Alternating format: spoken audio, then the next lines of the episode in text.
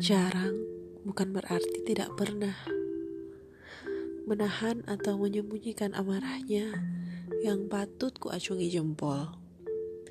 Menghadapi marah, manja serta mudiku sudah dia pahami. Jarang bukan berarti tidak pernah. Perihal mengumbar kemesraan di sosial media, bukan tak mau tapi menghargai privasi. Bukan tak mau, lantas dikira sedang menjaga hati yang lain.